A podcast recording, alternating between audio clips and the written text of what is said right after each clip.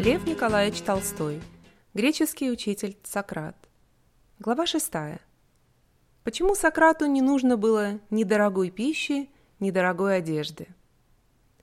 Пришел к Сократу один раз учитель, посмотрел на его жизнь и говорит. «Ну, видел я теперь твою жизнь, Сократ.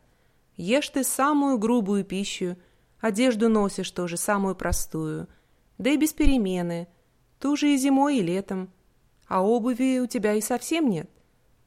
Отчего же тебе твоя мудрость, если от мудрости твоей жизнь твоя тяжелая?»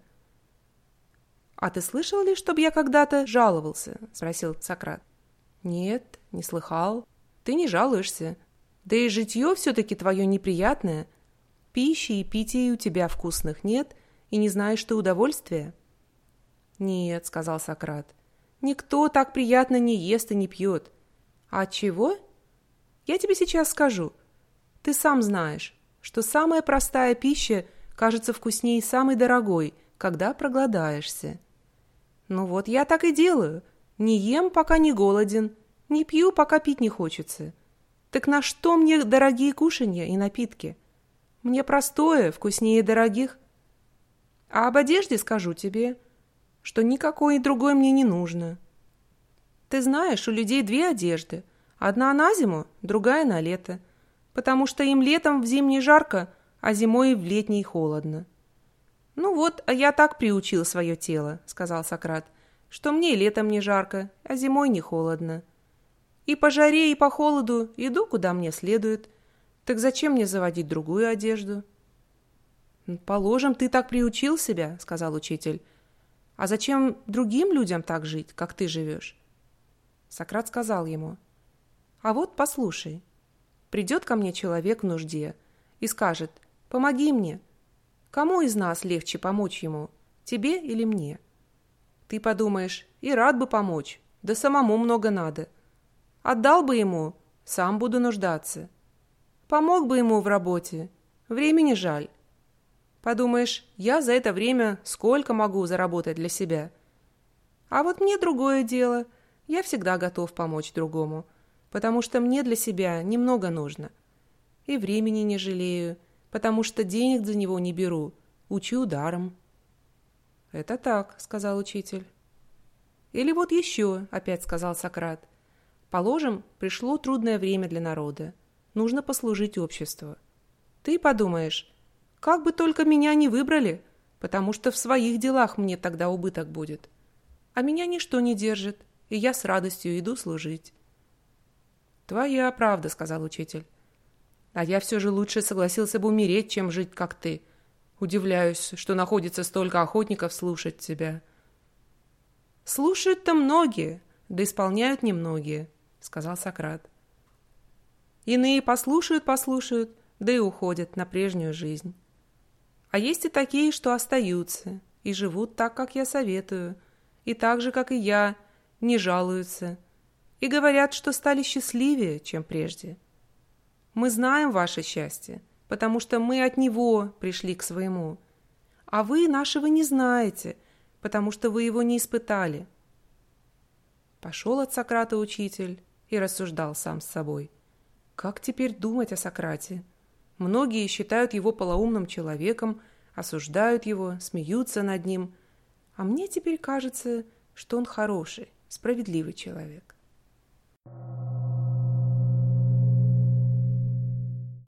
Глава 7. О братском житие. Узнал раз Сократ, что один богатый купец разошелся со своим братом родным.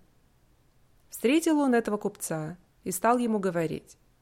«Удивляюсь, — говорит тебе, — ты человек умный, хозяйственный, стараешься побольше нажить, нанимаешь приказчиков, ищешь свое дело товарищей, а с братом своим разошелся. Разве худо жить с братом в согласии? «Жить с братом хорошо», — отвечал купец. «Только с каким братом? Мой вот брат с чужими хорош, а я от него ничего хорошего не видал». «Так ты сам, может быть, с ним дурно обходишься?» — спросил Сократ. «Я умею ласково говорить с тем, кто ко мне ласков, и делаю добро тому, кто ко мне добр. А быть добрым к тому, кто словом и делом старается мне сделать неприятность, я не могу и не намерен, — с огорчением отвечал купец. «Скажи же мне, — сказал Сократ, — как поступил бы ты с человеком, если бы хотел с ним подружиться?» «Да как поступил, — сказал купец, — как все поступают.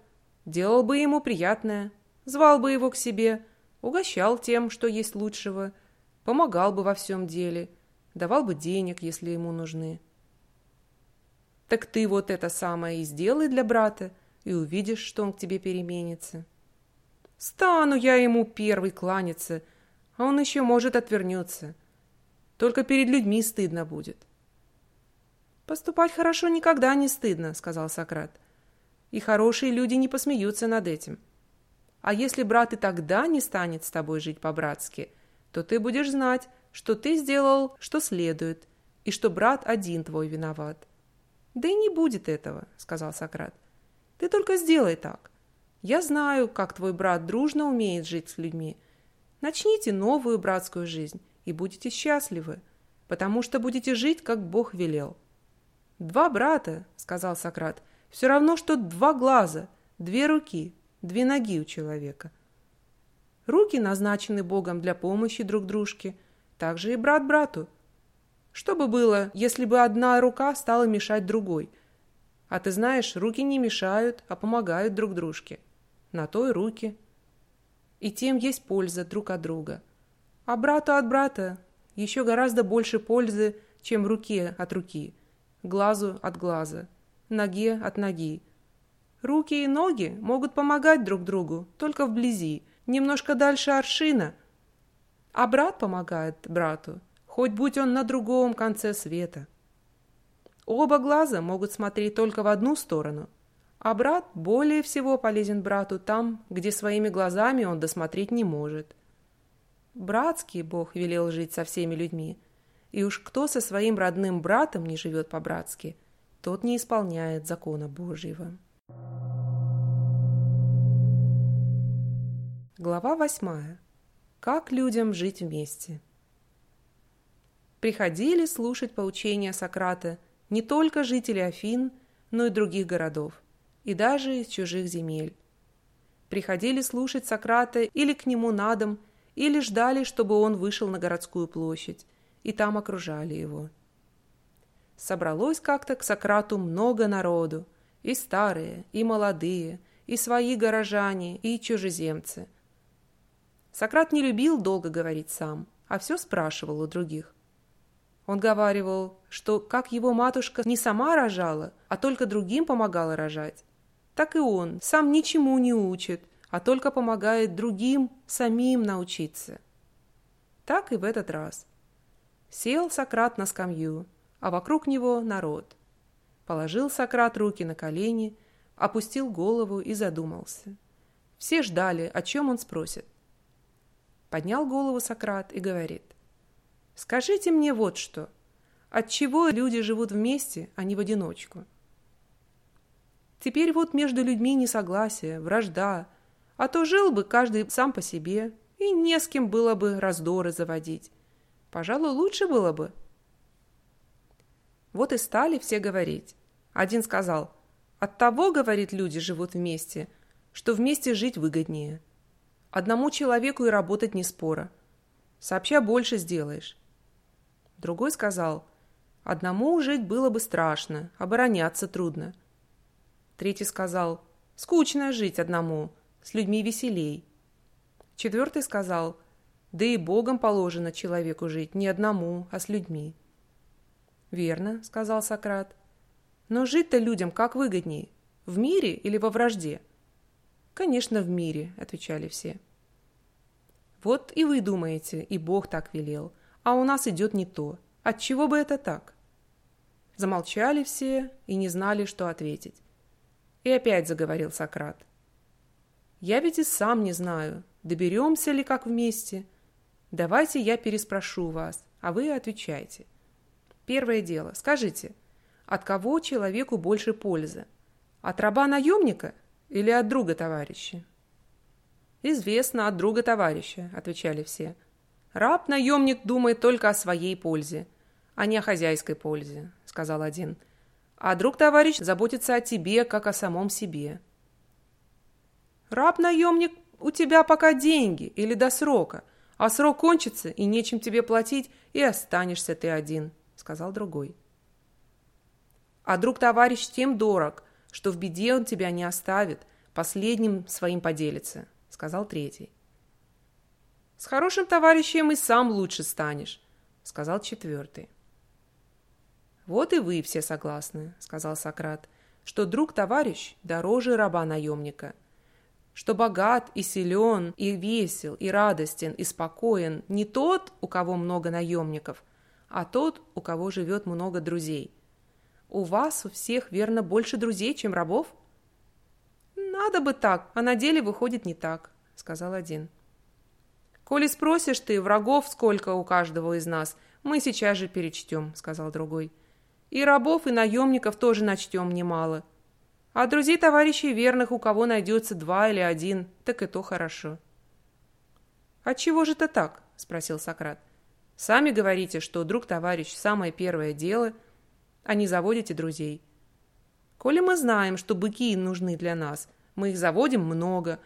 Отчего же вы не заводите друзей, коли знаете, что от них польза и радость, и опора в несчастье?» А от того, сказал один, что быков хороших много бывает, а людей хороших мало. Понадобится бык в плуг, выберешь хорошего и купишь, а друг понадобится, где найдешь хорошего? Людей-то много, да хороших мало. Это верно, сказал Сократ. А быка в плуге какого ты называешь хорошим? А того, который пашет, и силен, и смирен. Ну, а человека в друзья какого ты назовешь хорошим? спросил Сократ. А такого, который не об себе одном, но и о другом думает, который, если услышит, что друг заболел, пойдет узнать, не нужно ли ему чего, и если понадобится, то поможет по хозяйству, чтобы ему за болезнь его не было убытку. Понадобятся деньги – даст. Вот какого я назову другом. Ну, а как ты узнаешь про человека, такой он или нет? А по его добрым делам, «А тебя он почему узнает?» – спросил Сократ. «Да должно быть потому же». «А дружить-то ты когда станешь?» – спросил Сократ. «Когда тебе нужда будет или когда нужда ему?» И замолчали все, и не знали, что ответить. «Да как же вы не знаете?» – сказал Сократ. «Переехал к тебе сосед. Ни он тебя, ни ты его не знаешь. Как тебе узнать, будет он хорошим другом? Ждать ли, чтобы он тебе помог?» Или тебе помочь ему?»